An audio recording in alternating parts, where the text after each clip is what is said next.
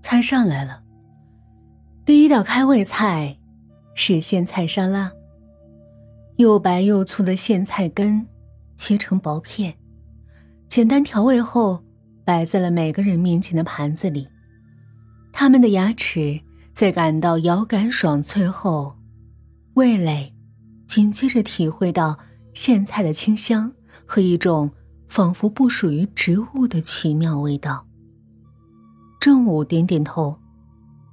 啊，可真好吃！我还没吃过这么鲜的苋菜呢，这是用鸡汤煮过的吧？周正微笑摇头：“我的大小姐，煮过后口感哪有那么脆啊？这苋菜是我半个小时前刚从楼后的菜园里拔出来的，而且鸡汤哪有这么鲜美啊？”杨宇夹起一片苋菜看了看，是不是种子与众不同啊？研发改良后的新品种？就是普通的种子，不过我施的肥料有些特别而已。是是什么？薛翔立刻问道。周正深深看了他一眼，带着一丝守株待兔的微笑说道。每个厨师都有自己的秘密，你应该做的就是好好享受当前的美味。徐翔看了眼周正身后的窗户，外面就是菜园。他一声不吭的吃完盘里最后一片苋菜，那就快上主菜吧。杨宇推开面前的空盘子，几片苋菜还不够咱们塞牙缝呢。我们走了这么多路。肚子早就饿扁了。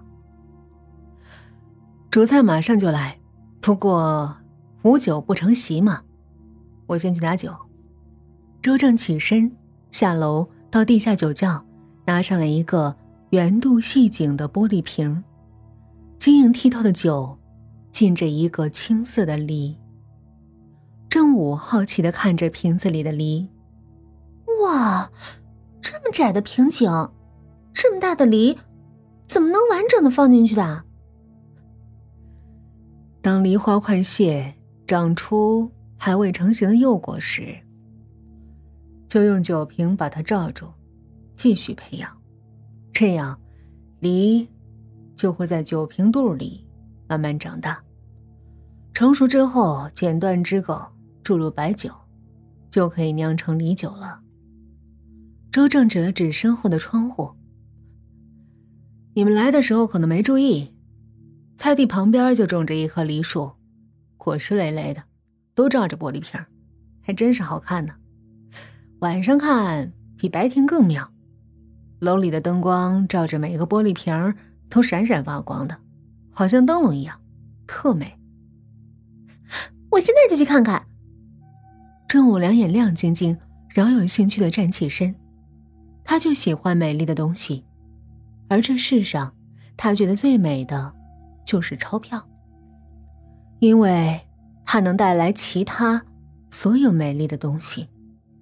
我我也想看看。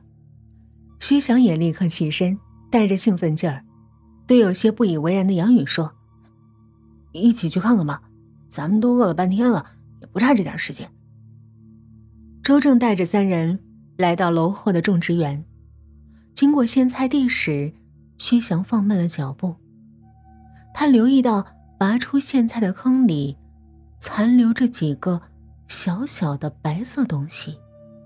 趁没人注意，薛翔迅速蹲下身，捡起一个放进衣兜。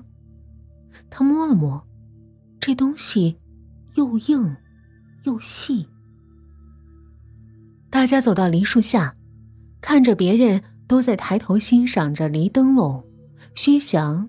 把摸了半天的也不知是什么的白色东西拿出来，就着玻璃瓶的反光，迅速看了一下。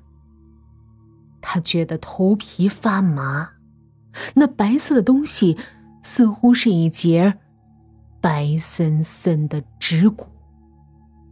薛翔忽然想到下午进山前村民说的游人失踪的事儿，他嘴里。还留着苋菜的鲜味儿，但脊背上却窜起一道道的寒意。好了，回去吧，我看大家都已经饿坏了。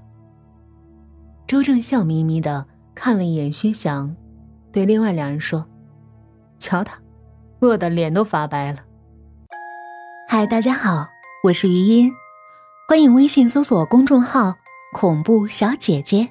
能听到余音更多的有声作品哦，也欢迎您私信小鱼和我一起交流。记得微信公众号是“恐怖小姐姐”哦。